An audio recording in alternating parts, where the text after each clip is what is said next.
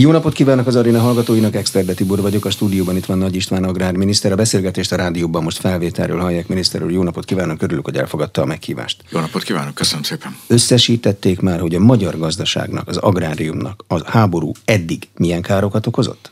Csak a háború. Még nem, hisz sajnos a háborúnak nincs vége.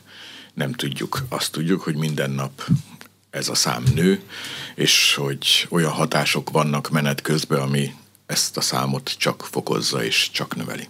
Tegnap délután jött a hír, hogy az északi áramlat vezetéken még egy turbinát 20%-os teljesítményre állít a Gazprom.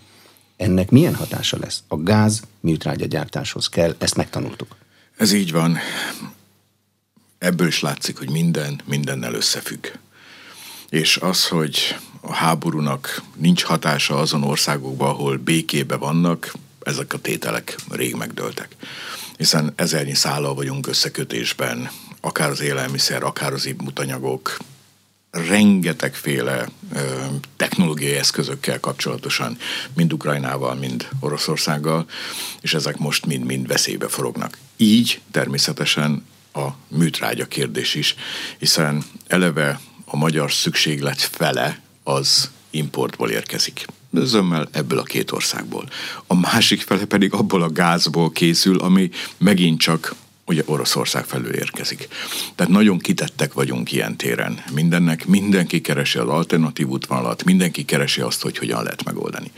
Ha jó hír van most, gyakorlatilag az, hogy az őszi szükséglet megvan, azt már előállították, importból beszerezték a másik felét, tehát ezek a részeink rendben vannak. Kérdés az, hogy hogyan tudunk a téli időszakban olyan alternatív forrásokat találni, hogyha a földgázszállítás teljesen leáll, vagy ugyanilyen alacsony szinten marad, akkor bizony keresni kell olyan lehetőséget, hogy a tavaszi fejtrágyás, fejtrágyázáshoz, a tavaszi műtrágya vagy nitrogén igényekhez megfelelő mennyiség lehessen. Hogy működik a gyakorlatban? Mennek a világban a kereskedők és licitálnak, találnak egy tételt? Ez körülbelül majdnem, hogy így van. Így van. Mindenki keresi, mindenki nézi, mert ugye ráadásul van, ahol embargós, tehát nem lehet ö, felhasználni azt a műtrágyát. Mindenki keresi, hogy az eddig nem forgalmazott műtrágya, annak az összetétele, engedélyezett, nem engedélyezett, mi, mik vannak benne, és ezeket most vizsgáljuk mi is, hiszen mindig fölmerül egy-egy tétel, egy-egy tank ker méretű szállítmány a világkereskedelemben, és akkor mindenki az bevizsgálja, és megnézi, hogy a saját rendszerében, a saját engedélyezési paramétereinek megfelelőe az a műtrágya. Nyilván drágább, amit most lehet venni háborús időben, ezt valahogy ki lehet gazdálkodni? Tehát honnan lehet még költséget lefaragni? Hát a kedves rádióhallgatók, ha bemennek az üzletekbe, akkor ezt látják. Hiszen mindjárt érezzük, élelmiszerárak drágulnak, minden drágább minden drágább, és erre csak egyetlen egy megoldás van, ha látnánk már a háború végét. Hogy kiszámítható legyen a világ, hogy újra tervezhető, hogy újra biztonsággal működtethető legyen minden gazdaság. Az élelmiszereknél nincsen felső keresleti korlát? Mert hogy enni minden nap kell, tehát bármennyi is lesz az ára, úgy is meg fogjuk venni, meg különben éhe halunk? Hát mindaddig, míg a fizetésünkből telik rá. És akkor először majd át gondoljuk, hogy mit vásárolunk, és akkor aztán adjuk föl azokat a jóléti megszokott dolgainkat, hogy mindent akarunk mindenkor, és jöhet az import, lehet az akármilyen messziről, és lehet akármilyen drága, mert én most azt kívántam meg, és azt akarom enni. Biztosan, hogy ilyen téren lesznek emberek, lesznek családok, akiknek korlátozni kell magát. Nem véletlen, hogy a magyar kormány azért hozott egy nagyon felelős döntést az élelmiszerár stop kategóriában, és ezt az élelmiszerár sapka ö, intézkedést, hogy a legalapvetőbb élelmiszerekhez mindig mindenki hozzá tudjon jutni. Meddig tartható az élelmiszerástop? Az üzemanyag ársapkánál már a MOL régóta mondja, hogy ezt előbb-utóbb be kell fejezni, mert a végén ellátási problémákat fog okozni, magyarán nem lesz. Az élelmiszer az más? Az élelmiszer sem más. Nyilván mindig minden korlátos. De el kell menni az utolsóig. És ahogy a kedves rádióhallgatók tapasztalhatják, a magyar kormány tényleg elmegy a falig, az utolsó pillanatig küzd azért, hogy fönnbírja tartani akár a rezsicsökkentést, akár az üzemanyagástoppot, akár az élelmiszerástoppot, mert erre szükség van mert nem véletlen, hogy mégiscsak a régióban Magyarországon a legalacsonyabb az infláció, tudom, furcsán hangzik, de ez így van. És pontosan ezeknek a árstoppoknak köszönhető, a rezsivédelemnek köszönhető, hogy a magyar kormány a költségvetésből, a befizetett adónkból ad vissza a társadalom számára nagyon-nagyon nagy összeget, pontosan azért, hogy a mindennapi megélhetést és a gazdaság működtetését finanszírozni tudjuk. El kell jönnie az élelmiszereknél is a tudatos takarékoskodás korának? Azért kérdezem, mert volt időszak, amikor a takarékoskodást, mint olyat, azt sokan kinevették, hogy ez a nyugatiak megoldása, ez nem a miénk. Én pedig azt mondom, ha lehet ilyet mondani, hogy háborútól függetlenül, a kialakult energiaválságtól függetlenül is, a modern világba, ha trendi akarunk lenni, ha felelősek akarunk lenni a teremtett világunk minőségért, környezetünkért, a fenntarthatóságért, akkor takarékoskodni kell. Hogy eleve úgy kellene berendezni az életünket. Most kényszerből megtanuljuk. Szerintem. De igazából a 21. század nem szólhat másról, mint a tudatos vásárlásról, hogyha megnézzük, honnan származik. A nyomon követhetőségről. Tényleg az, hogy tudjuk, hogy a termőföldtől az asztalig hogyan készül az, hogyan van ellenőrizve az a termék, és hogyha tényleg felelősséggel akarunk tartozni a jövőnkért, a minőségért, akkor nem kell tízezer kilométerekről származó terméket fogyasztanunk, akkor, amikor megterem nálunk is, uram, bocsá, kettő-három hét késéssel. Nem lehet, hogy a luxus oltárán ilyen téren feláldozzuk a bolygónkat. Például ne vásároljunk két héttel vagy két hónappal korábban görög dinnyét, ha tudjuk, hogy a magyar mindjárt beérik? Én nem is értem, hogy ö, hogyan jutottunk idáig. A jólét. Igen, a jólét. Mert karácsonykor is akarunk enni sárgadinnyét. És, és lehetne sorolni, ami, ami abszolút nem odavaló. Elszoktunk a szezonális termékektől. Hiszen nálunk minden kapható legolcsóbban és a legjobb minőségben. De mindig arra vágyunk, hogy két héttel, három héttel, egy hónappal korábban vegyük meg, sokkal drágábban és sokkal rosszabb minőségben. És mire megérkezik a magyar áru, kiválóan kirobbanó frissességgel, ízbombával, addigra már nem kell. Igazából már meguntuk, csalódtunk, elköltöttük a rászánt pénzeket, és úgy vagyunk vele, hogy annyit csalódtunk már e, savanyú, kemény, sárga barackban, hogy azt a lédus, friss, édes e, magyar barackra már nem költünk, mert úgy gondoljuk, hogy már túl vagyunk rajta. Ez a hiba. Ha van valami, ami felelősség tudattal kell eltöltsön bennünket, akkor ez tudatosan vásárolni. És most azt gondolom, hogy a háború, az energiaválság, mindaz, ami kialakul a háború következtében, ez rá kényszerít minket majd arra, hogy beosszunk minden egyes forintot, hogy megnézzük, hogy hova költünk. És nincs jobb választás, mert nem kell lemondani ezekről az élvezeti cikkekről, nem kell semmiről sem lemondanunk, minden adott. Csak egy kicsit várni kell, hogy mindig a megfelelő időben kerülhessen az asztalunkra. Az élelmiszereknél, illetve az, az üzemanyagoknál az kiderült, hogy az ársapka hatására nyilvánvalóan nem csökkent a fogyasztás, sőt, borzasztó módon megnőtt. Így van. Az élelmiszereknél látják már az ársapkák hatását? Mert ha ott se csökken a fogyasztás, ott sem indul be a tudatos vásárlás, akkor az egy rossz jelenség, gondolom. 17%-kal növekedett a kiskereskedelem forgalma az elmúlt hónapban. Ez azt jelenti, hogy még nem vásárolunk tudatosan. Még nem vásárolunk tudatosan. Még az életünket úgy próbáljuk élni, hogy nem akarunk tudomást venni arról, hogy háború van a szomszédban. Hagy tegyek egy pici zárójelet.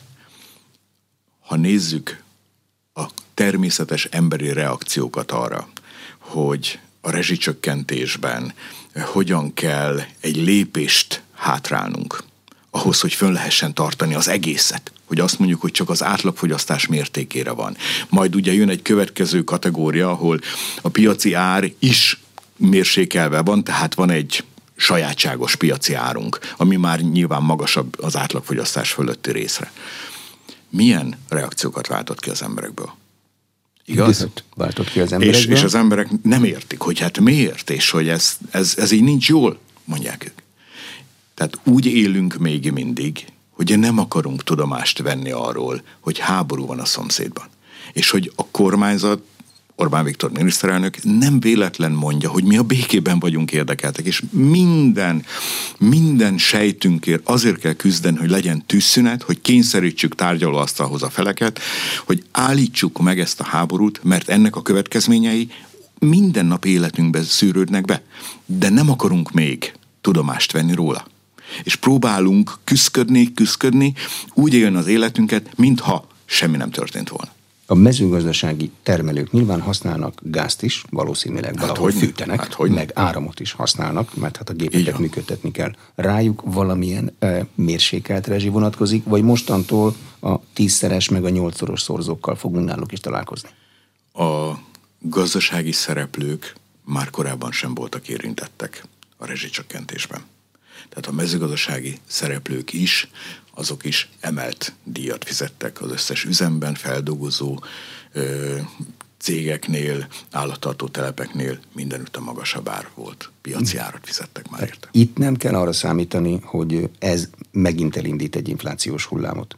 Mert ez már benne van az árakban. Ez, Eddig benne, van, ez benne van az árakban, de az a helyzet, hogy ha, ha jó hírt akarok mondani, van olyan ágazat, aminek van egy pici szerencséje, ez pedig a primőr hiszen ott az európai vetétársainkkal ellentétben mi termálhőre alapozva dolgozunk. És ugye annak nem változott az ára. Tehát ez most egy olyan piaci lehetőséget nyújt a magyar primőr ágazat számára, amely egy kitörési pont, amely mindenképpen növekedési lehetőséget hordoz magában. A primőr, ha elkezdünk tudatosan fogyasztani, egy jövős szakma? Mert az mindig drágább, éppen az én primőr. Igen, a lehető legnagyobb jövedelmet a primőr termelésben lehet szerezni egységnyi területhez viszonyítva hiszen ott egy hektárra vetítve nagyon komoly bevételekre lehet szert tenni. Igaz, hogy nagyon komoly befektetés is szükséges hozzá. Viszont az a termék, ami ott készül, az egy nagyon minőségi termék, ma már nagyon szépen integrálva vannak, jól szervezve vannak, megfelelő feldolgozási, csomagolási kapacitásaik vannak, és olyan üzletpolitikával dolgoznak a fajta választékkal kapcsolatosan, hogy ma már képesek december 31-től a következő év január 31-ig folyamatos ellátást biztosítani a kiskereskedelmi láncokban. Milyen az élelmiszer export, a magyar élelmiszer export állapota most? Azt lehetett hallani, hogy minden ország megpróbál önellátásra törekedni, amikor összeomlottak az ellátási láncok, és semmi nem ment sehova. Ha mindenki önellátásra rendezkedik be, mi lesz az exporttal? De nem tudnak önellátásra berendezkedni. Magyarországnak az a szerencsés helyzete van, hogy ha minden adottsága kedvező, akkor 20 millió ember ellátására vagyunk képesek. Hiszen az a termőhely, az a szántóföld minőség, az a tudás, ami megvan a magyar gazdákban, az erre ad nekünk felhatalmazást. Más országokban nincs meg ez a termőhelyi kapacitás, tehát mindenképpen importra szorulnak. Ők is arra igyekeznek berendezkedni, hogy, hogy tudnak biztonságos útvonalakat keresni, hogy olyan szerződéseik legyenek, ami mindig és mindenkor teljesíthető. Én emlékszem, életem meghatározó élménye volt, amikor a szaudarábiai uralkodóház egyik tagjával tárgyaltam, és azért jött Magyarországra, hogy így bejelentse, hogy Szaudarábiában leállítják a mezőgazdasági termelést és hogy Szaudarábiában nem lesz élelmiszer termelés, tehát mezőgazdasági termelés, és azért jött, hogy biztonságos szerződéseket kössön. Az üzlet azért nem jött létre, mert neki akkor is kell, és ez volt számomra a nagyon megindító, ő azt mondta, hogy neki olyan biztosítékok kellenek, hogyha mi éhezünk, ő akkor is ki tudja vinni az élelmiszert, hiszen a saját országa lakosságának ellátásáért ő felel. És nyilván ehhez az kellett volna, hogy termőföldet adjunk el számára. Ezt pedig nyilván nem tettük meg, ezért tovább mentek Ukrajnába és Romániába, nem jártak jól. Ukrajna és Oroszország gabona kivitele az most hogy áll? Mert ezek háborús területek, van, ahol még aknák vannak, van, ahol még lőnek, van, ahol még a tenger el van aknásítva. Így van, ez egy borzasztó állapot, Én voltam kint személyesen. Tárgyaltam az ukrán agrárminiszter kollégával és csapatával. Az, amit elmondtak, az végtelen elkeserítő és nagyon nehéz helyzetet produkál. Ukrajna a gabona termesztésével mintegy 400 millió ember ellátására képes. Jelenleg 22 millió tonna van beragadva, hiszen a tengeri kikötők blokádja, az nem tud a tengeri útvonal megindulni, ezért szárazföldi útvonalat próbálunk nyitni, és én is ezért mentem tárgyalni, hogy fogjunk össze közösen, hogy tudjuk az áhonyi határátkelő hely áteresztő képességét növelni, az átrakó képességünk kapacitását fokozni, hogyan tudunk vasúti vagonokat kölcsönkérni, mozdonyokat kölcsönkérni, vagy éppen konténereket szerezni, amivel ki tudjuk onnan hozni és szerte a világba eljuttatni ezt a gabona mennyiséget.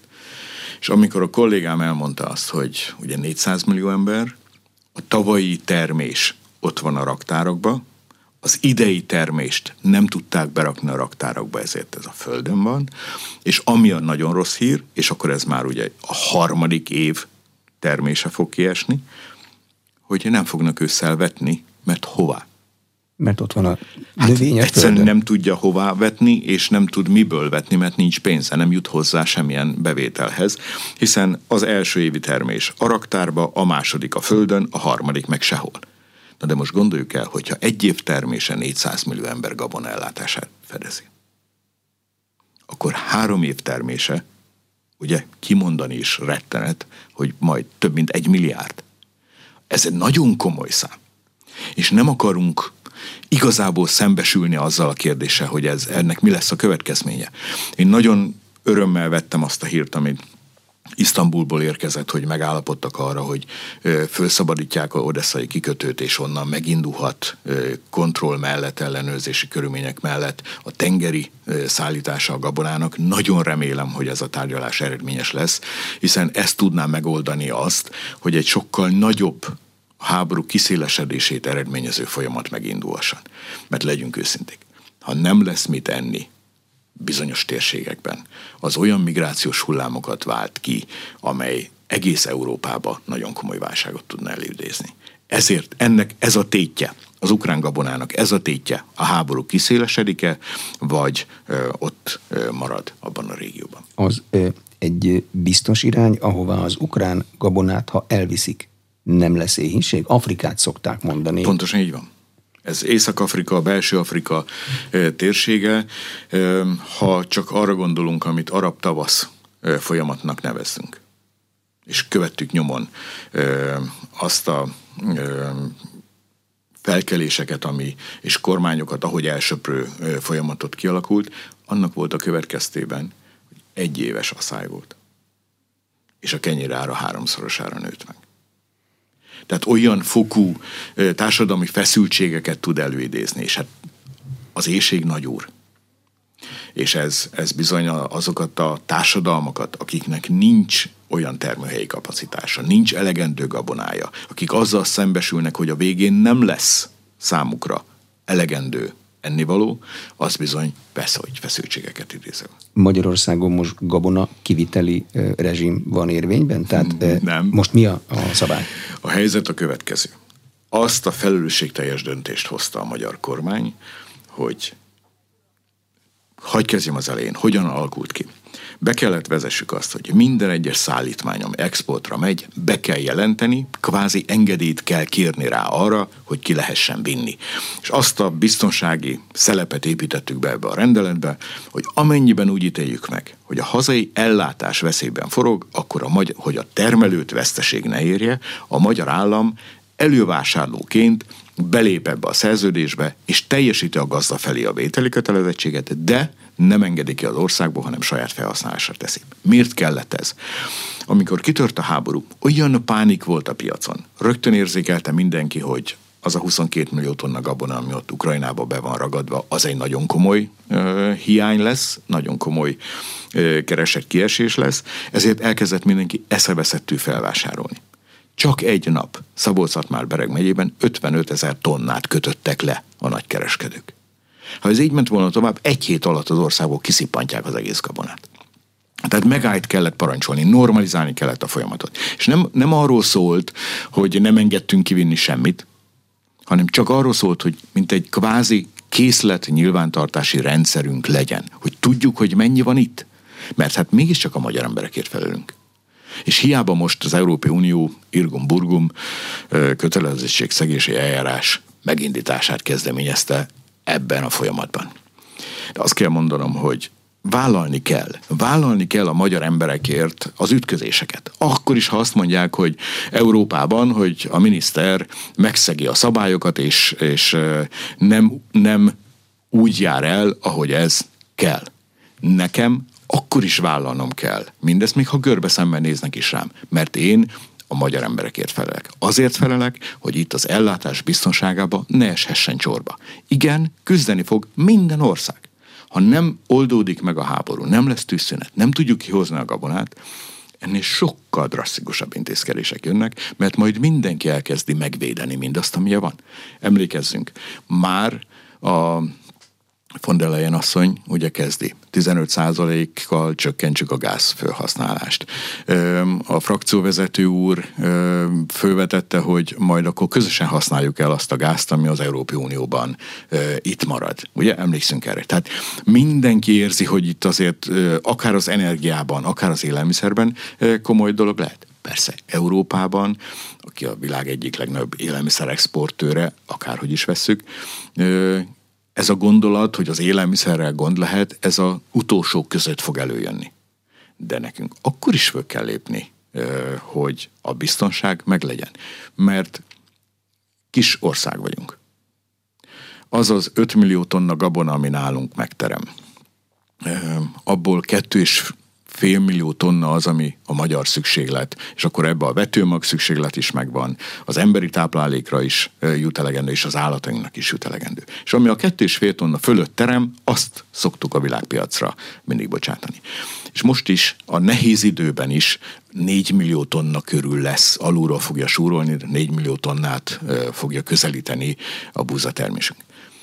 Nincs veszélyben a magyar fogyasztás. Viszont akkor veszélyben lehet, hogyha a nagy vásárlók megérkeznek, és elindul egy árharc, egy árspirál a gabonáért. És mivel itt jó minőségű gabona van, pillanatok alatt szippantanák ki úgy, hogy nem maradna az országban gabona. Ezért kell nekünk résen lenni, hogy meg tudjuk védeni azt, hogy itt bizony jövő márciusban, áprilisban, májusban is legyen elegendő búzakészlet.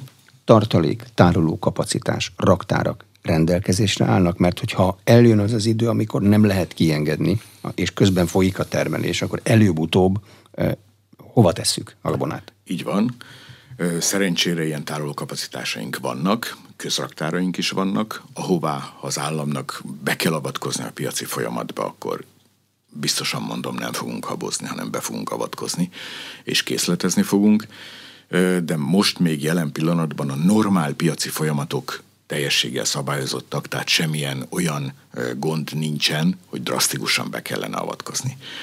És én azt gondolom, hogy számos olyan együttes gondolkodást vezettem már a minisztériumban is, ahol azon gondolkodunk, hogy az alapvető élelmiszerekből hogyan lehet készletet előidézni, hogyan lehet biztonságos tartalékot képezni, milyen formákat vessünk be és alkalmazzunk ahhoz, hogy bizony, ha netán kiszélesedik a háború, ha netán valami olyan folyamatok indulnak be a téli energiaválsággal kapcsolatban, ahol az államnak komoly intézkedéseket kell tenni, akkor ne akkor kezdjünk el kapkodni, hanem legyenek olyan forgatókönyveink, amiket előveszünk, és a helyzetnek megfelelően azt a verziót életbe tudjuk lépteni. De ez tipikusan állami készletezés, tehát nem nekem kell otthon a spejzban elkezdenem a combokat felakasztani. Egy csomóban nem is lehet megoldani, mert egy, egy része hűtőkapacitást igényel, és ha áram problémák lesznek, akkor az le fog olvadni. Tehát otthon ezt nem lehet csinálni. Ez pontosan így van.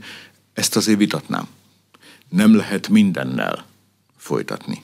Ugyanakkor lehet a tartós termékekből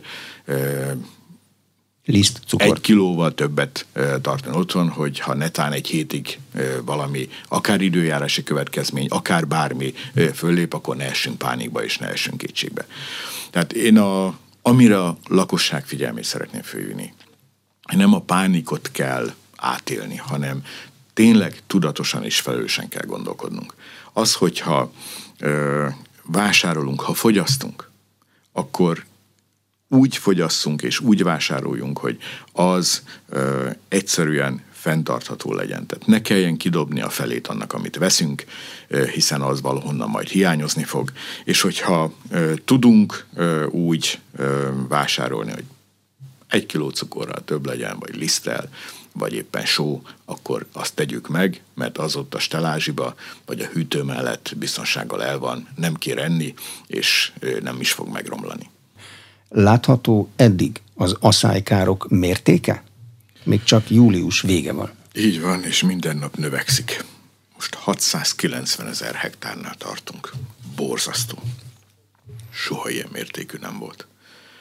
Az tíz év összesített eredményének is a duplája, ami szájkár van. Tehát a tíz év összaszálykárát, ha vesszük, azt meg kell szorozni kettővel, és az az idei. Tehát valami hihetetlen mértékű az, ami, ami van, és ráadásul az, ami, ami még soha nem volt. Mert aszájkár persze volt az országban.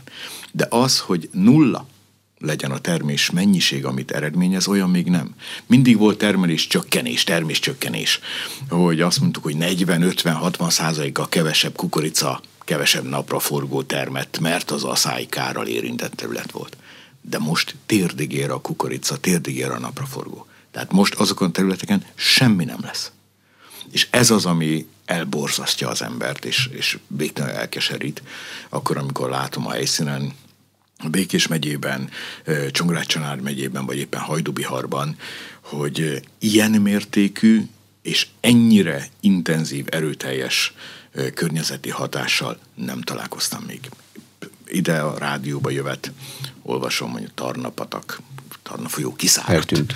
A Pó folyó Olaszországba kiszáradt. El tudják képzelni a kedves hallgatók? Az a folyó, amely a pósíkságot táplálta vízzel, és életet adott bele. Kiszáradt. Tehát valami olyan fokú globális éghajlatváltozásnak vagyunk tanúi, amely nagyon komolyan érint bennünket is. Az európai termőterületek 46 százaléka érintett most a szája. Tehát gondoljuk el, van egy háború, ami eleve ad egy bizonytalanságot. Eleve kevesebb élelmiszer alapanyag tud kijönni onnan, nyilván a háborús következ, következmények miatt. És akkor itt van Európában egy óriási aszály, amely szinte minden második hektárnyi területet károsítja az egész Európába. Na, ez így a kettő együtt nagyon-nagyon komoly veszélyeket rejt magában. Mit lehet csinálni? Az a vízfolyás, ami ebben az asszályban kiszáradt, az lehet, hogy a következő évben is ki fog száradni, onnan tehát nem lehet vizet a földekre vinni. Akkor honnan lehet? És ez a baj, hogyha nézzük a Tiszát, talán a történelme legalacsonyabb vízi állással van. Ha nézzük a Dunát, a normál vízmennyiség 40%-ával megy. Tehát valami hihetetlen a vízgyűjtő területek mértékénél is, vízgyűjtő területek részén is hiányzik a csapadék. Tehát a nagy folyóink is, hát a Pó is nem véletlenül szárad ki. És itt csak arra, abban és ugye erre, erre megoldás nincs, mert ez globális folyamat. Tehát itt csak abba lehet bízni, hogy az őszi időszakban, amikor megjön a csapadékos évszak, akkor nagyon meg kell becsülni a vizet. És mi is vészforgatókönyvekkel készülünk ilyen vészforgatókönyvek, hogy a záportározókat, amelyek ideiglenes jelleggel lettek kialakítva, véglegesítjük és teletöltünk minden egyes árkot, minden egyes tavat, amikor lesz víz. Most nem tudunk, mert most a, a nincsből nem lehet. De arra készülünk, hogy amikor bővíz van benne, akkor viszont minden pici olyan helyet, ahol tározni lehet a vizet, be fogjuk tározni. Hol lehet tározni? Halastavakban például azok tározásra alkalmazok, ők minden nap elmondják, hogy az utolsókat rúgják. Ez pontosan így van, hiszen látjuk a Velencei tó fölötti tó is teljesen kiszáradt. Az is halastó volt. Tehát nehéz, nagyon nehéz ez a kérdés. Olyan időszak van, amely alapjaiban kell, hogy mezőgazdasági tevékenységet folytatókat is elgondolkoztasson és új tervek készítésére sarkaljon, hogy milyen technológiával gazdálkodunk, a növénynemesítők ezerre dolgoznak azon, hogy a génbankokban milyen olyan szárasságtűrő növények vannak, amelyek termelése alkalmasak. Igen, ilyen kérdéseket föl kell vetni. Ha ez kétszer-háromszor egymás után ismétlődne ez az időjárás, ami most van, akkor gyakorlatilag Magyarországon kukoricát termeszteni, Kelet-Magyarország déli részén például nem is érdemes elvetni a földbe. Az őszi kapásokat akkor nem érdemes elvetni a földbe. De akkor helyette, nem fog megteremni. De helyette, helyette mit? akkor mást kell, akkor mondjuk az őszivetési növényeket kell elvetni, ami gabonaféle, mert az talán még a nagy szárasság előtt beérik, és Péter Pákon lehet aratni, és maximum nem ha olyan fajtákat ültetünk, akkor még a termés korlátozás sem lesz e, oly mértékű, hogy ne érje meg. Termelő nyilván ki fogja számolni, hogy Biztosan. abból a növényből neki mekkora jövedelme lesz. Ha az kisebb, mint ami a kukoricából keletkezett, akkor valakitől kérni fogja a kompenzációt, de az állampénze nem végtelen. Ez pontosan így van, de azt kell mondjam, hogy ha nincs elegendő kukorica, akkor a búza és az árpa lép a kukorica helyébe, mint állati takarmány és akkor az ára annak olyan lesz, amelyel a gazdát a gazda bevételei azok megfelelő mértékben biztosítva lesznek. Ha megfelelő minőségű és volumenű az állattenyésztés, az Magyarországon egyébként az utóbbi napokban lehetett nagy feldolgozó csődjéről hallani. Igen, ö, csőd is van. Fogalmazok úgy, hogy szülési fájdalom van, és akkor, hogy mindenki értse. Most van egy olyan fokú átállás, technológiai váltás az állattenyésztésben, amire példa talán a 70-es években volt. Akkor ott jöttek a nyugati technológiák, és megépültek akkor a nagy állattartó telepek, de ezeknek a korszerűtlensége ugye a 30-40 év alatt az ugye bekövetkezett. És most van egy nagy megújulás, hiszen a vidékfejlesztési forrásainkban, a kormány döntése értelmében soha nem látott mértékű forrás van. Háromszor több forrásunk áll rendelkezésre, mint ami korábban volt az elmúlt 7 éves időszakban. Ez pontosan a technológiai korszerűsítést teszi lehetővé. Az, hogy ilyen nehéz időkben is az új telepeken, a korszerű technológiában, kevesebb fizikai munkaerővel, jobb állat jóléti követelmények között, kisebb energia költséggel lehessen működni, termelni, azaz versenyképesebbnek lenni, de jobb környezeti feltételek mellett. Ugye ezek az új állattartó telepek. És ehhez kapcsolódóan ugye most épül és küszködik a feldolgozóipar is, hiszen ebbe vagyunk leginkább elmaradva de ennek óriási anyagi igénye van. És egy-egy feldolgozóiparnak, ahogy ugye megépül egy-egy beruházás, óriási költség, óriási önerő kell hozzá, hogy megvalósulhasson. És ugye az a rossz híre ennek a történetnek, hogy aztán meg kell venni a állatot, föl kell dolgozni az állatot. Itt egy-egy sonka, egy-egy szaláminak az érlelési ideje x hónap a pénz még mindig benne áll, és nem jön vissza. És majd aztán utána kerül ki a kereskedelembe, aki azt mondja, hogy 30 napra, 60-ra, 90-re majd fizetek.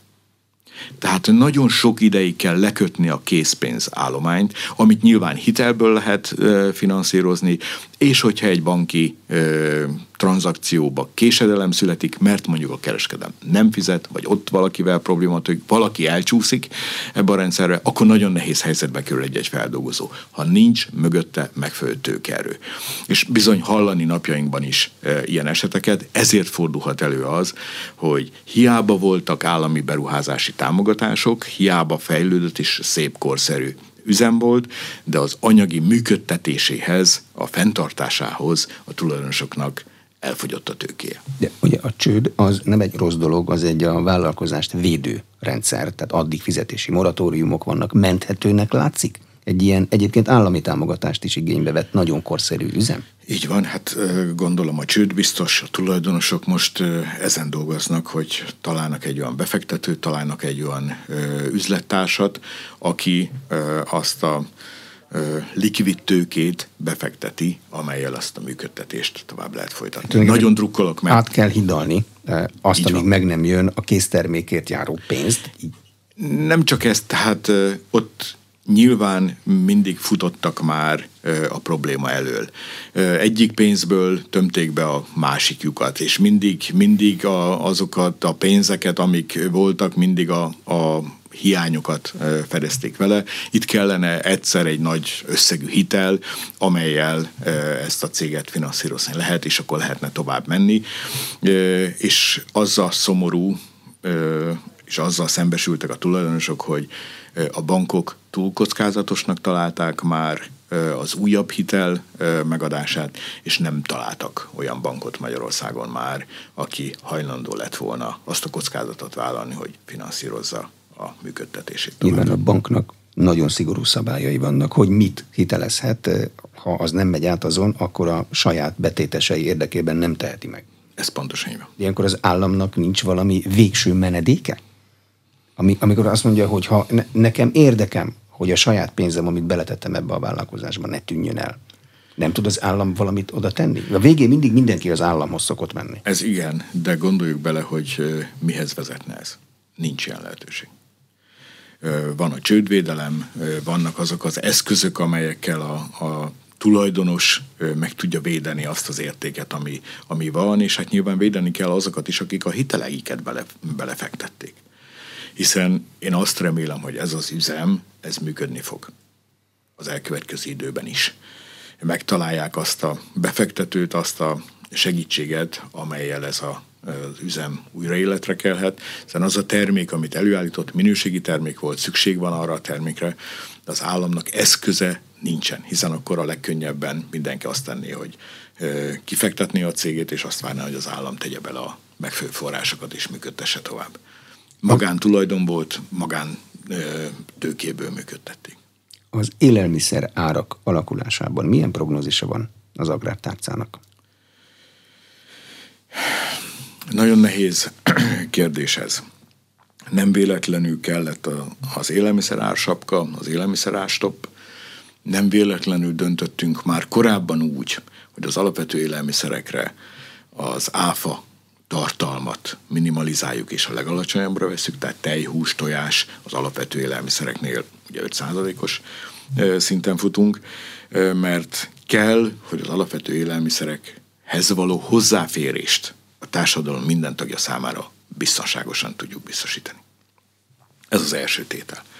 A második tétel pedig az, hogy biztosítani kell azt, hogy a termelőnek a költségei megtérüljenek, mert akkor nem lesz, aki termel.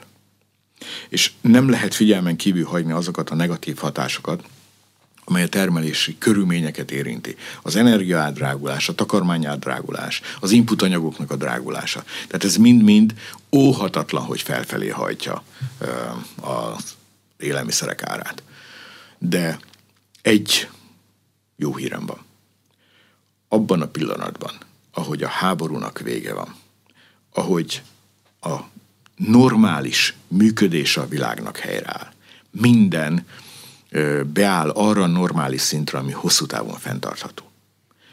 Azt gondolom, hogy arra az árszintre soha nem fog lemenni már semmi, ahonnan elindultunk.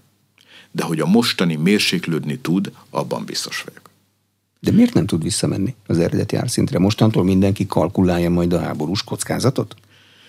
Nem, hanem gyakorlatilag nagyon nehéz helyzetben voltak maguk az állattartók, állattenyésztők, és a feldolgozó üzemek is. Mert az önköltségeik alig voltak megfinanszírozhatóak. Tehát annyira présben voltak a kiskereskedelem részéről, annyira szorították le az áraikat, hogy nem voltak képesek fejlesztési tartalékot létrehozni, nem tudtak korszerűsödni nem véletlen, hogy nagyon nehezen indult meg a generációváltás is az agráriumban. Mert a küszködés és a próbatételek jellemezték az egész folyamatot. Ezt látta a gyerek az apján. Ez pontosan 30 éven van. keresztül így nem van. akarta ezt saját Így életében. van, és úgy volt vele, hogy ha ez ilyen, akkor nem teszem. Én akkor ezt nem csinálom. És ezért muszáj az, hogy a termelés biztosítva legyen. Amikor itt volt nálunk Janusz Wojciechowski agrárbiztos úr, és megmutattunk neki egy üzemet, akkor pont azt látta, hogy igen, ez nagyon-nagyon fontos dolog, mert fejőrobotot mutattunk, egy kis üzem volt. 60 magyar tarka fejős tehén, és saját kezüleg készítették a, ebből a tejből a sajtokat. És nagyon-nagyon fontos dolog, mert hogyha nincs elég bevétel, akkor nincs állatjólét sem. Ha nincs elég bevétel, akkor nem tudunk arra fordítani, hogy az állatoknak komfortos körülmény legyen. Mert persze az ember magán meghúzza először a, a szíjat, aztán meg kell húzni a jószágon is a szíjat. És ott látta azt, hogy olyan takarmányozási színvonal van, olyan állat jóléti színvonal van, emiatt aztán persze kiváló a tej minősége, francia sajtversenyeket nyer az a magyar sajtkészítő, aki innen viszi ki a versenyre a sajtját, mert olyan minőséget tud előállítani. Tehát kell, hogy legyen egy olyan jövedelmezőségi szint, egy olyan termelési költségszint a gazdák számára, hogy a fejlesztéseiket meg tudják tenni. Hiszen mégiscsak a fenntarthatóságra figyelnünk kell. Arra, hogy a környezetünk minőségét meg tudjuk őrizni, mert a jövőnek a lehetőségeit látjuk ott. Ha most elhasználjuk azokat az erőforrásokat, ami 5, 10, 20, 50, 100, ezer év múlva szükséges lenne, akkor, akkor mi lesz velünk? És gondoljuk el, hogy a lakosság, a népesség szám nő szerte a világban. A termőhelyi kapacitások, az iparfejlesztések, az autópályák, az infrastruktúra, a városok bővülése miatt 30%-kal csökken. És azt is látjuk, hogy az ivóvíz pedig 40%-kal csökken. Most úgy kell majd 2050 körül 9 milliárd ember megfelelő élelmezését ellátnunk, hogy 2050-re 40%-kal lesz kevesebb az ivóvízünk, és 30%-kal lesz világszinten kevesebb a termőföld. Na most gondoljuk el, azért ez egy nagyon komoly dolog. Tehát ide az kell, hogy a meglévő kapacitásainkat úgy tudjuk fejleszteni, olyan korszerű technológiát tudjunk alkalmazni, ami a legkisebb környezeti terheléssel jár, a leginkább óvja, védi a természetét és a környezetét, és hoz egy olyan jövedelmezőségi szintet a termelőnek, amelyel ő holnap is termelni akar. Mert nekünk az a garanciánk, hogy akkor, amikor reggel fölkelünk, oly természetes, hogy megyünk a spájzba, a hűtőbe, kivesszük az élelmiszert, megesszük, délben munkahelyen vagy otthon, akár ö, milyen életmódban vagyunk, ö, étkezni akarunk. És szeretnénk naponta háromszor legalább ö, megfő élelemhez jutni. És ez egy nagyon-nagyon fontos dolog. Mert megállunk az út közben, mikor megyünk és veszünk egy péksüteményt, és jól izen elmaszoljuk. De belegondolunk abba, hogy azért mennyi embernek dolgozni kell? Először ott kezdődik, hogy a gazda jusson elegendő műtrágyához, vagy legyen a traktorjába üzemanyag, hogy tudjon vetni. Aztán a pék kell föl hajnalba, kettő óra után, azért, hogy nekünk frissen ott legyen a bódéba uh, a péksütemény. De nagyon természetesen, és nem gondolunk bele. Csak azt mondjuk, hogy kérünk egy kakaós csigát, vagy egy brióst, és, vagy egy buktát, és megyünk tovább. De azért annak nagyon komoly összefüggés rendszere van, hogy az oda tudjon kerülni. Mert ha a boltosnak nem lesz elegendő bevétel, a péknek nem lesz elegendő bevétele, a termelőnek nem lesz elegendő bevétel, akkor, akkor valahol megszakad a lánc. És csak azt fogjuk érezni, hogy hups, nem kaptunk kakaós csigát. Hova lett az én kedvenc kakaós csigám? És ezek, ezek azok a folyamatok, amit muszáj föntartanunk az elkövetkező időben is, és ezért mondtam azt, hogy nem fog szerintem arra szintre visszamenni, viszont a mostaninál biztos, hogy ö, csökkennie kell, mert most egy rendkívül helyzet van. Háborús körülmények vannak, háborús infláció van, ezt a gazdaságnak realizálni kell. Mi garantálja egy mezőgazdasági termelő elvárt jövedelmezőségét? A közös agrárpolitika, a legnagyobb költségvetésű közös uniós politika, a nemzetállamok nemzeti szabályozásai? Tehát mit nézzen a gazda, amikor ki akarja számolni, hogy két év múlva is akarom -e ezt csinálni? Vagy a piac? Hát nyilván, hogy a piac szabályozza. Az agrárpolitika az csak mankó, eszköz, segítség, irány. Ö, általában úgy fogjuk föl, hogy ö, az életünket korlátozó dolog, de azért be kell vallani, nagyon sok olyan felelős döntés, gondolat, irány van benne, amit persze figyelembe kell vennünk, hiszen az mégiscsak támogatásként ö, ott van a mindennapokban. Az, hogy terület alapon a gazdák támogatást kapnak, arra ösztönzi őket, hogy a rosszabb termőhelyi adottságú területeiket is megműveljék, hogy kompenzálja nekik a kereset vagy a bevétel kiesésüket. Hiszen milyen, milyen könnyű lenne ö, csak csernozium talajon gazdálkodni, vagy 40 aranykoronás területen gazdálkodni. De itt a 14-en is kell. És ezért nagyon fontos dolog, hogy legyen ilyen ö, kiegészítő lehetőség. Az, hogy a fejlesztéseiket, a beruházásaikat úgy tudja támogatni az Európai Uniós forrás. És nyilván a, a nemzeti társfinanszírozásnak is a, összege, hogy gyakorlatilag azt tudjuk mondani, hogy egy forintért a gazda kettőt kap. Tehát, hogy csak minden második forintot kell betennie saját maga. Azért ez is egy nagyon-nagyon jó dolog, mert egy 50%-os intenzitású pályázattal az ő fejlesztése, korszerűsítése tud működni. Hiszen látjuk, egy állattenyésztési telepnél. Ma már több száz tehenet képes kettő-három fő ellátni, mert megfelelő automatizáció van, robotok tevékenykednek, és őszinte leszek, ez a jószágnak is jó, mert az emberi különbségeket nem kell neki figyelembe venni, nem kell alkalmazkodni, hanem megszokja azt a precíziós technológiát, és abban biztonságot érez, és a legjobb termési paramétereit tudja mutatni. Ezért nagyon fontos a közös agrárpolitika. De a, a mindennapi megélhetést mégiscsak a piaci folyamatok szabályozzák. Azt, hogy a vásárló képes-e megfizetni azt a terméket, képes vagyok-e minőségi terméket adni, a politika képesek kialakítani a vásárlókban azt a tudatosságot, hogy becsülje meg a hazai gazdaság termékét, ilyenekkel kell foglalkoznunk. Lát a agrárvezetés fantáziát a most még megműveletlen területek termelésbe vonására. Évekkel ezelőtt beszélgettünk arról, hogy ezeket össze kellene vezetni, mert van, ami olyan kicsi, hogy nem lehet gazdaságosan egy megművelni, és az államnak ezt valahogy össze kell vásárolnia, Így összekötnie, hogy az már gazdaságosan művelhető legyen. Ugye több irányból megyünk. Hogy az első ilyen döntésünk a közös rosszatlan felszámolása volt, hogy pontosan minden területnek egy per egyes tulajdon legyen, hogy felelősséggel tartozzon, hogy értékesíteni lehessen, meg lehessen. Bevallom, most is készülünk arra, hogy az ősz folyamán gazdát keressünk azoknak a földeknek, akiknek még nincsen. Hiszen azt látjuk, hogy ilyen aszályos időszakban azok a területeknek, akik csak bérelnek. Oda nem fog komoly beruházást tenni azért, hogy öntözési berendezéseket telepítsen, vagy olyan gazdálkodást folytasson, ami 50-100 év múlva is az ő családjának a megélhetését ő folytassa, hanem csak arra használja, hogy a lehető legtöbb hasznot minél hamarabb ki tudja venni abból a területből. Tehát fontos az, hogy megteremtsük annak a lehetőségét, hogy gazda, gazdája legyen ezeknek a földeknek.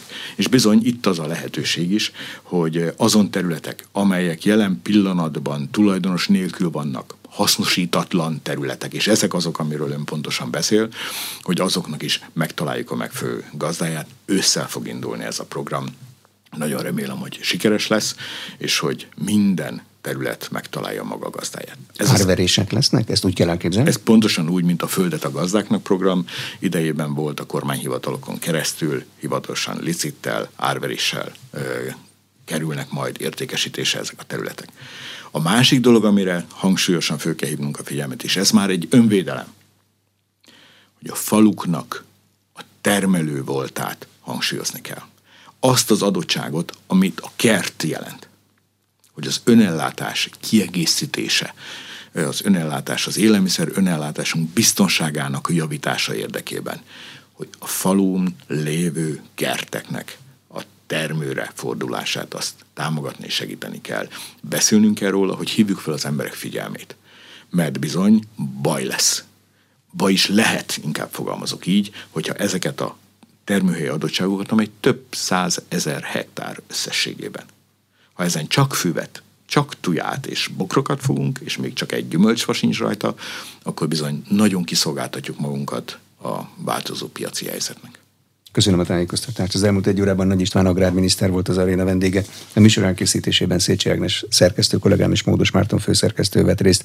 A beszélgetést a rádióban most felvételről hallották, és az infostart.hu oldalon is figyelemmel kísérhetik. Köszönöm a figyelmet, Exterde Tibor vagyok.